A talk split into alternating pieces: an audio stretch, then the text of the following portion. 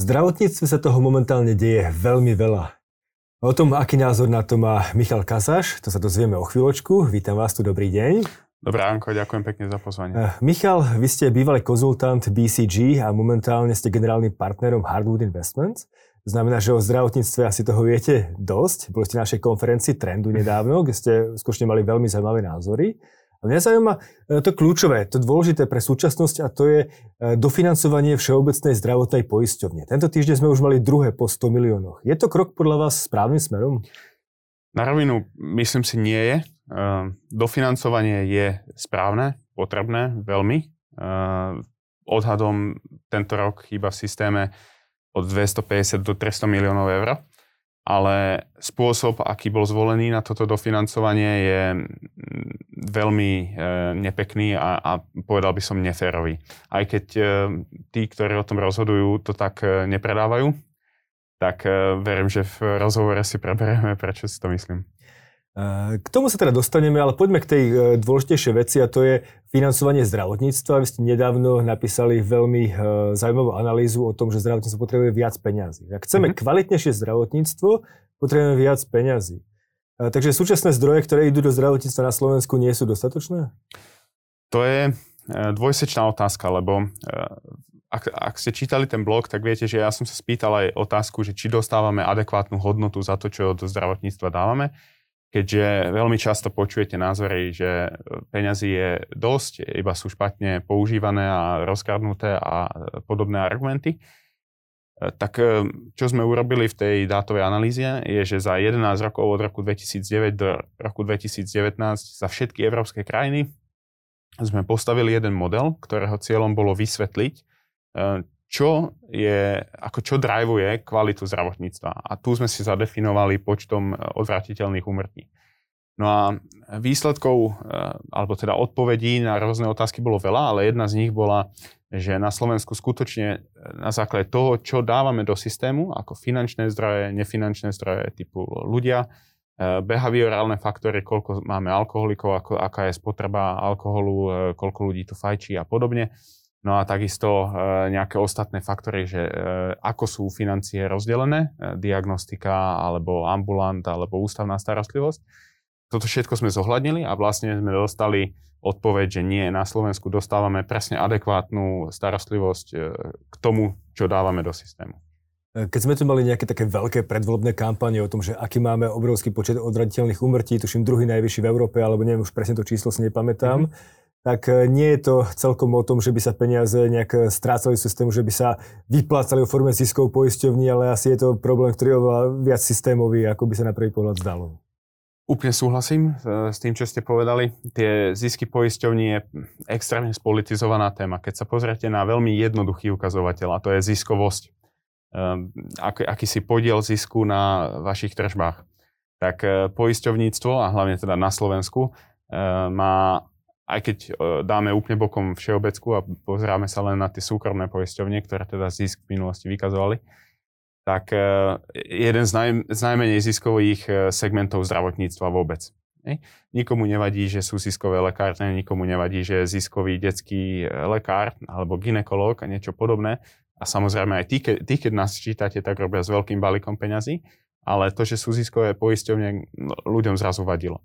A musíme sa aj spýtať, eh, odkiaľ toto pramení. Eh, a ja si myslím, že ak teda narážete na, na ten, na ten eh, známy príspevok súčasného pána premiéra z Cypru, kde pred schránkami prezentoval počet odvrátiteľných úmrtí, tak to bola presne jedna z takých mikroanalýz, čo sme robili na základe toho modelu, kde sme sa snažili odpovedať na to, že či to číslo, ktoré prezentoval, že bolo spôsobené E, výplatou e, dividendy zo súkromnej zdravotnej poisťovni, či je korektné.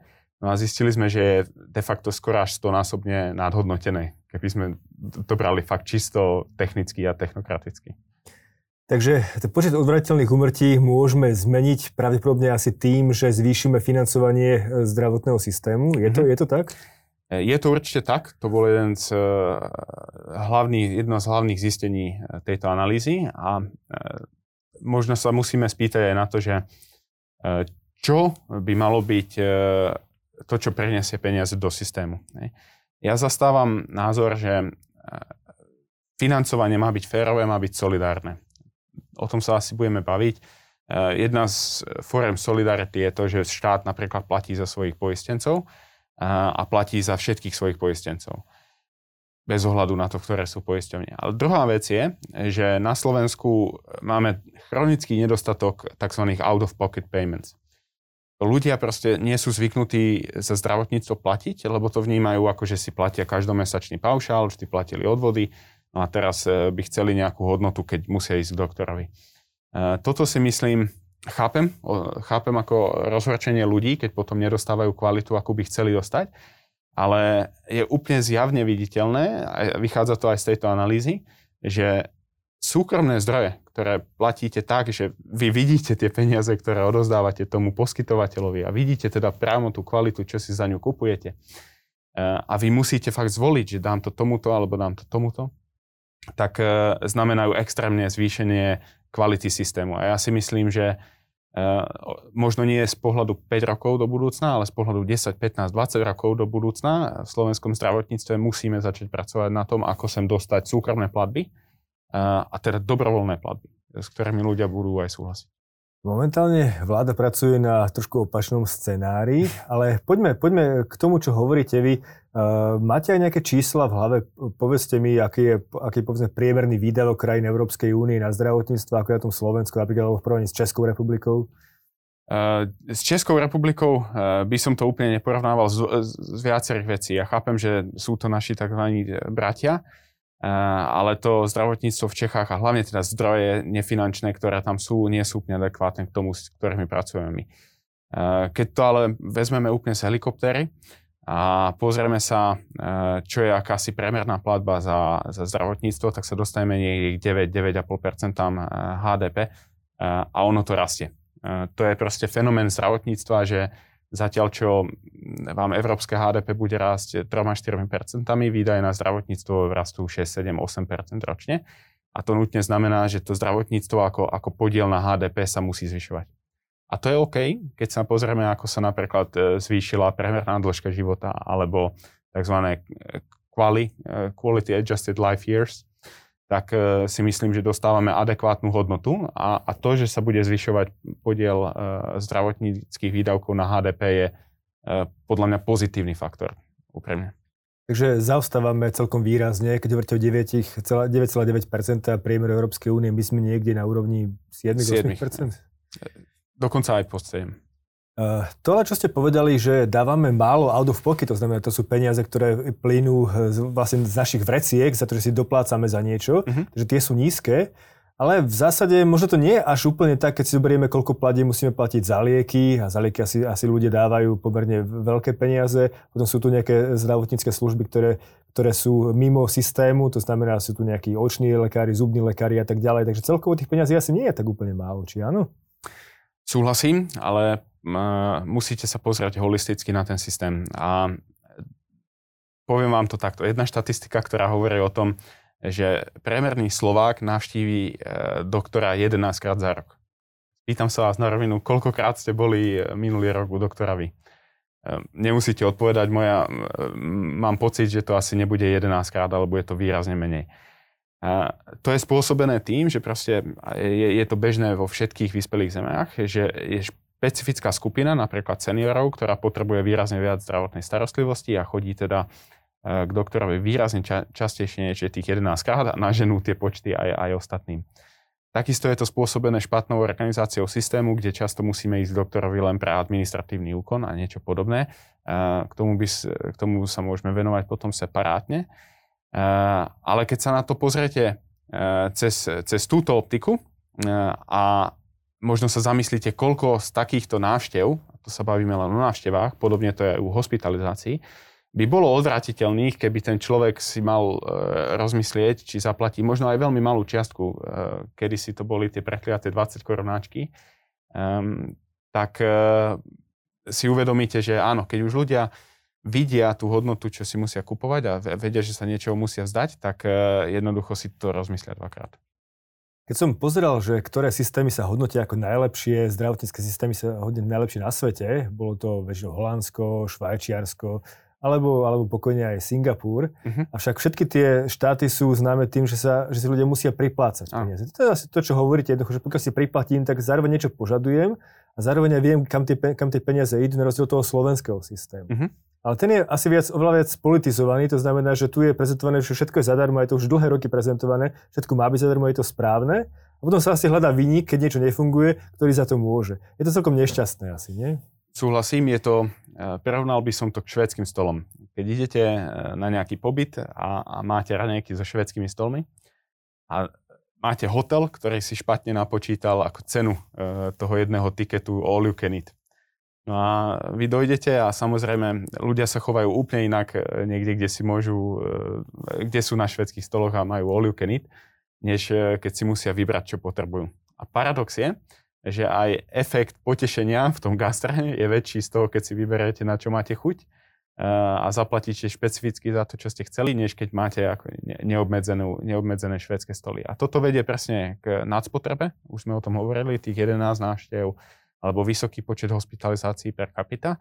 No ale takisto to vedie k tomu, že keď máte ten systém podfinancovaný, eh, že tých zdrojov na tie švédske stoly není dosť, tak eh, jednoducho tá kvalita musí ísť eh, nižšie. A to je, to je proste dané, to je axiom. Vláda má v svojom programovom vyhlásení takú zaujímavú vec a pozitívnu vec z môjho hľadiska, že chcú zvyšovať každý rok platby, platby do zdravotného systému asi na úrovni 0,3% HDP, ak sa mm-hmm. To je správne. Avšak e, momentálne prišla kríza a trošku celú tú situáciu mení. Myslíte si, že je to niečo udržateľné? Stačí toľko to? Podľa, úprimne môj názor je, že diera, ktorá už teraz e, v systéme je každoročne, e, to znamená, ako sme vraveli na začiatku, tento rok 250 až 400 miliónov eur, nebude pokrytá takouto, takýmto ročným navýšením ale ten krok je správny. Proste povedať si, že toto dodržím, každý rok budem e, zvyšovať e, platby za poistencov štátu e, a v reále to aj urobím. Podobne fungovalo aj Polsko. Neviem, či ste niekedy čítali o Polsku, ale Polsko malo tiež veľký problém s nedostatkom zdrojov. No a vláda sa tam zaviazala k tomu, že bude každoročne navyšovať podiel platby na zdravotníctvo, na HDP. A ten, ten trh to zastabilizovalo. Takže podľa mňa myšlienka dobrá, Zatiaľ som nevidel jej materializáciu, lebo eh, to, čo sa deje, podľa mňa je veľmi nešťastné, ako som povedal na začiatku.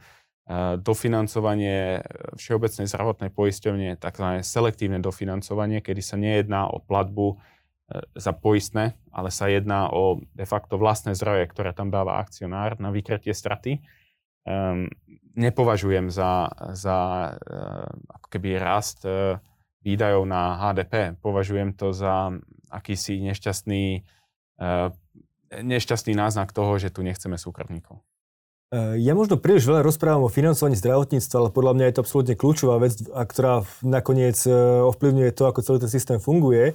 A my v súčasnosti máme problém v tom, že poistovne dostávajú peniaze zo zdravotných odvodov, čo si mhm. platia v podstate pracujúci, a potom sú tam nejaké doplatky štátu za svojich poistencov.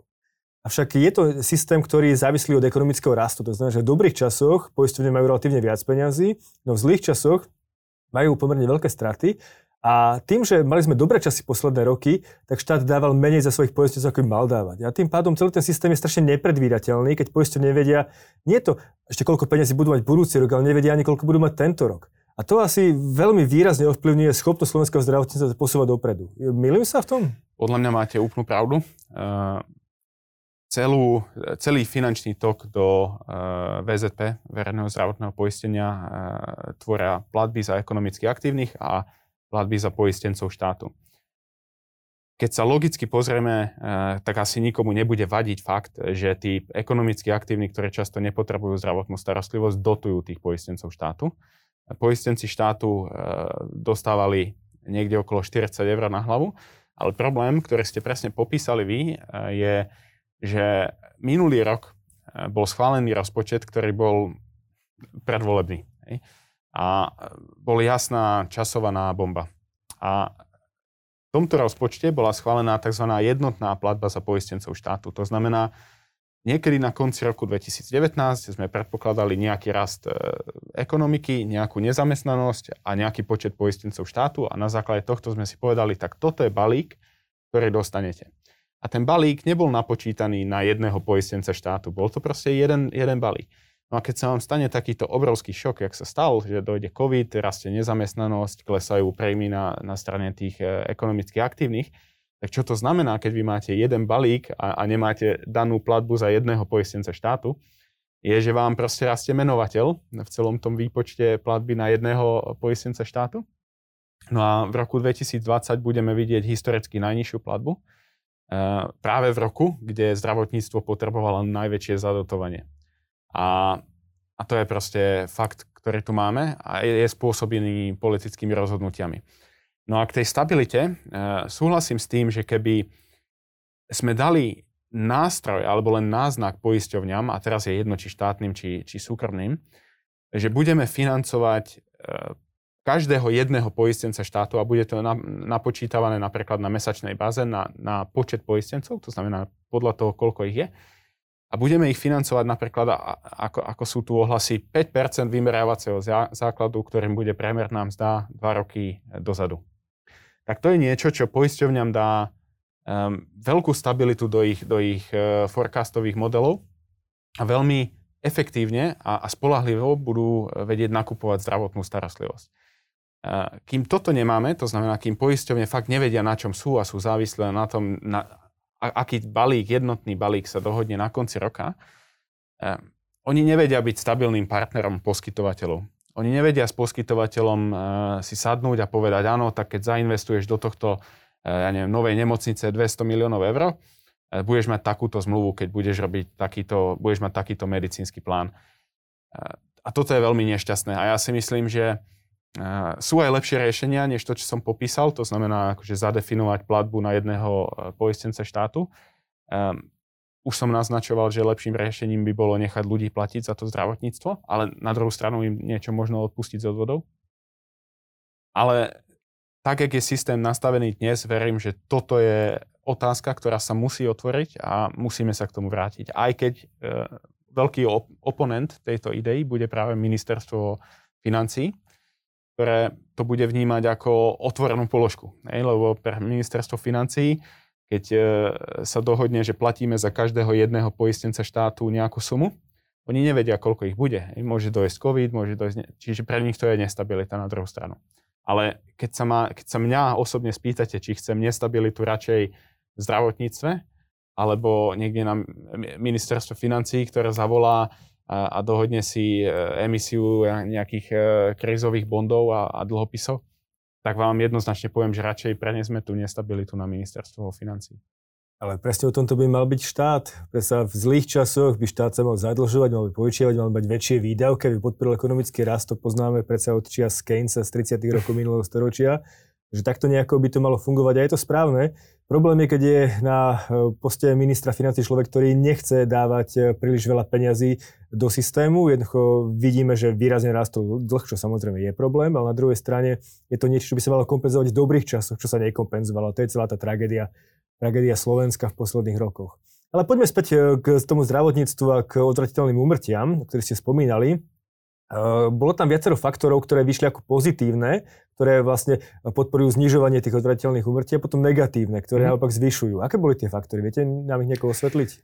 Uh, pozitívne, samozrejme, ako sme sa bavili, sú uh, platba per capita, čiže uh, ak sa dobre pamätám, ten model ukázal, že keď zvýšime za každého občana ročnú platbu o 1 euro, na hlavu, e, tak e, znížime odvrátiteľné úmrtia na 100 tisíc obyvateľov 0,16. E, ten efekt bol ešte výrazne pozitívnejší, ak zvyšujeme súkromné platby.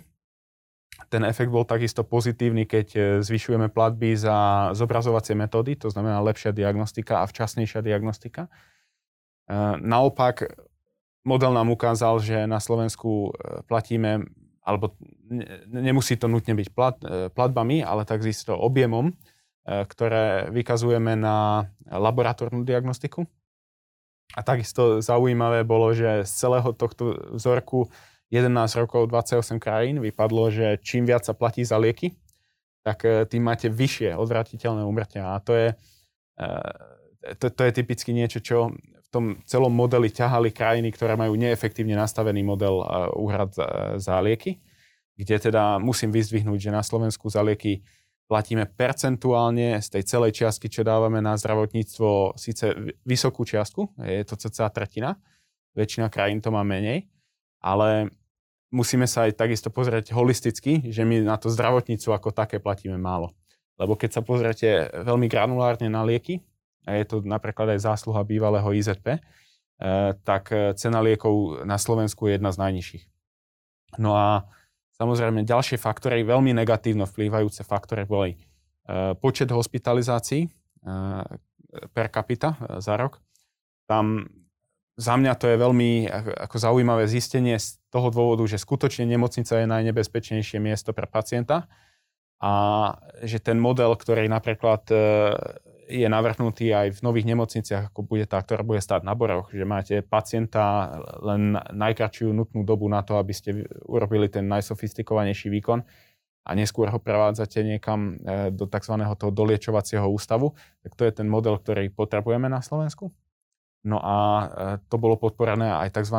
ALOSom, alebo premernou e, dĺžkou hospitalizácie, čím je dlhšia hospitalizácia tak e, v celom systéme, tak väčšinou ten systém má viac odvrátiteľných umrtí. No a posledné faktory boli behaviorálne. A tam bola spotreba alkoholu a, a fajčenie. Samozrejme, tam asi nemusím rozprávať, že to je negatívny dopad. Ale to asi tak rýchlo nezmeníme. To, čo môžeme zmeniť, je možno zdravotný systém na Slovensku.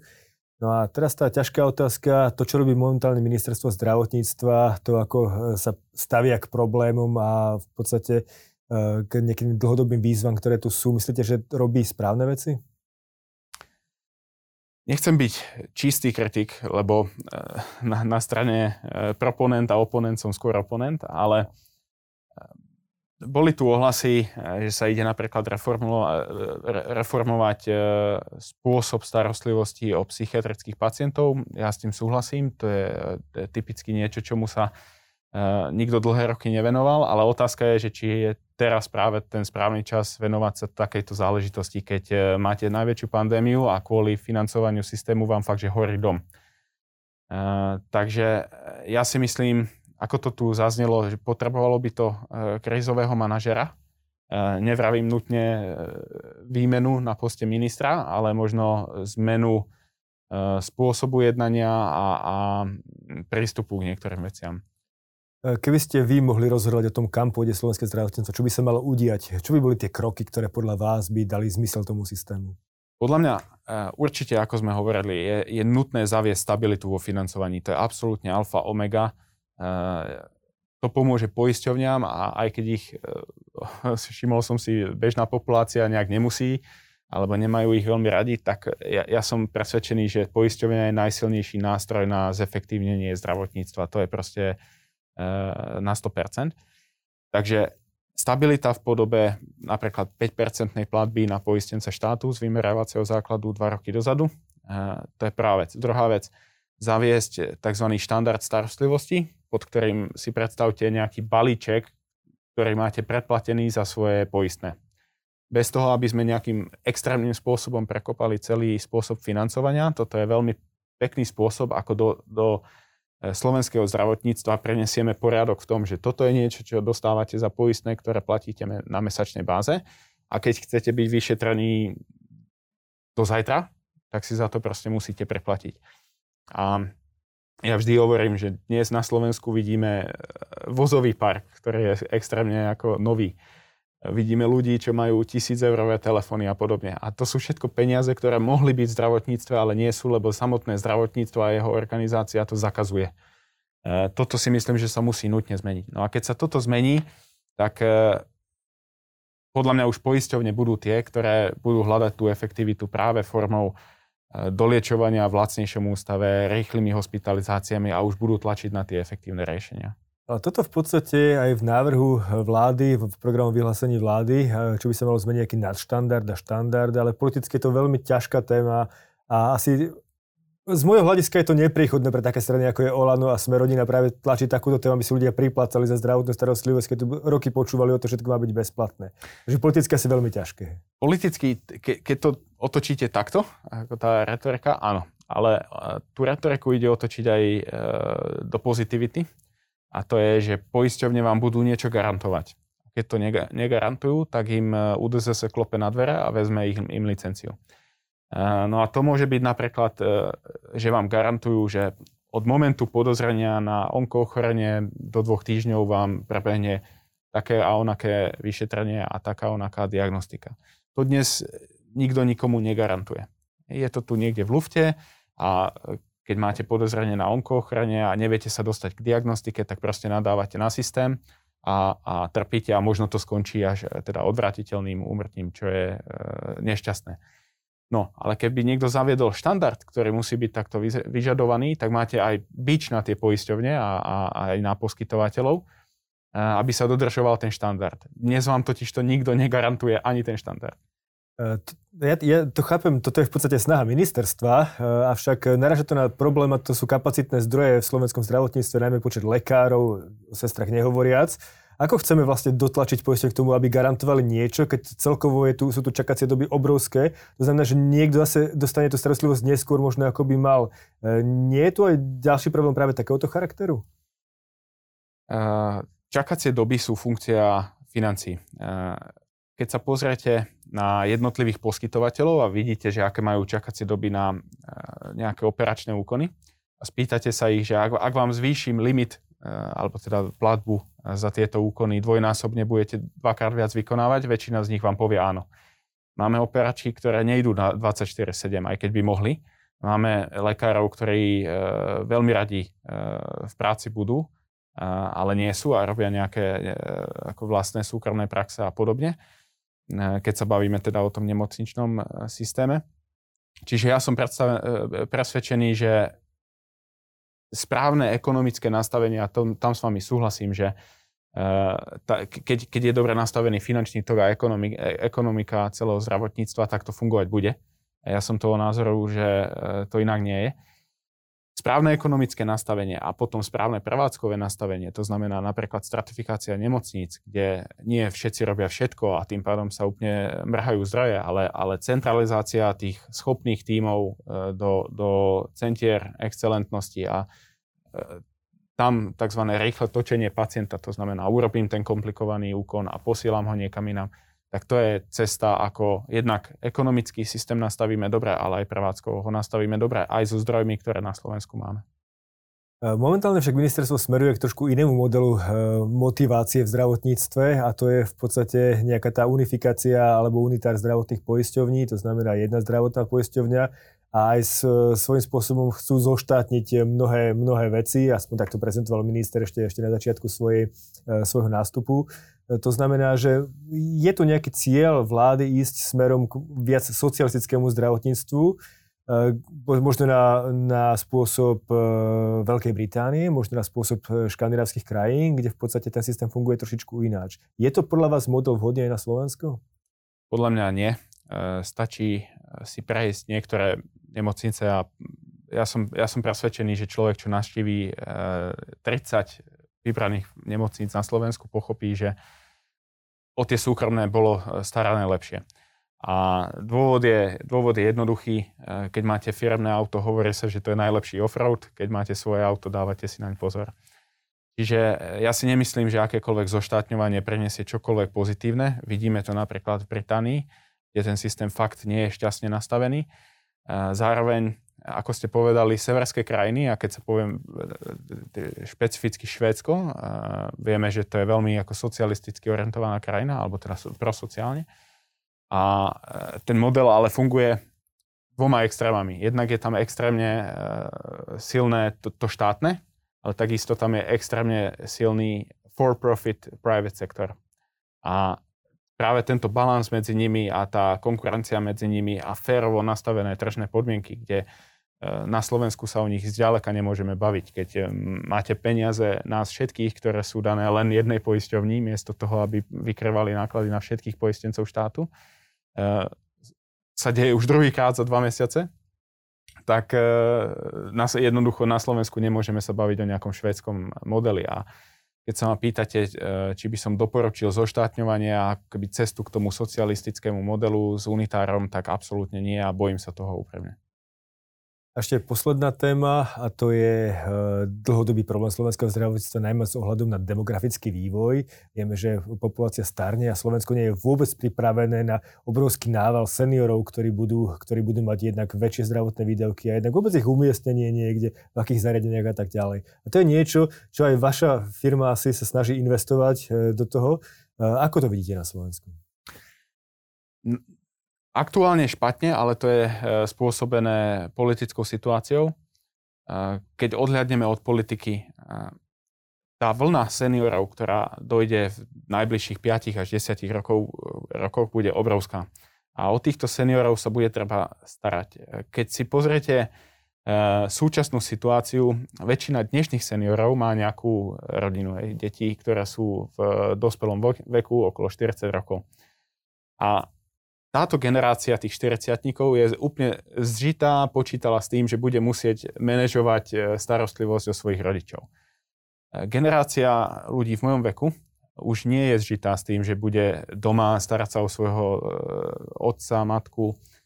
A títo ľudia budú potrebovať ako full service. To znamená, keď sa seniorovi niečo stane a je odvezený do akutnej starostlivosti, tam sa o neho postarajú vynikajúcou starostlivosťou z Centra excelentnosti hneď ho posúvajú do, na doliečenie do zdravotníckého zariadenia, aké budujeme aj my.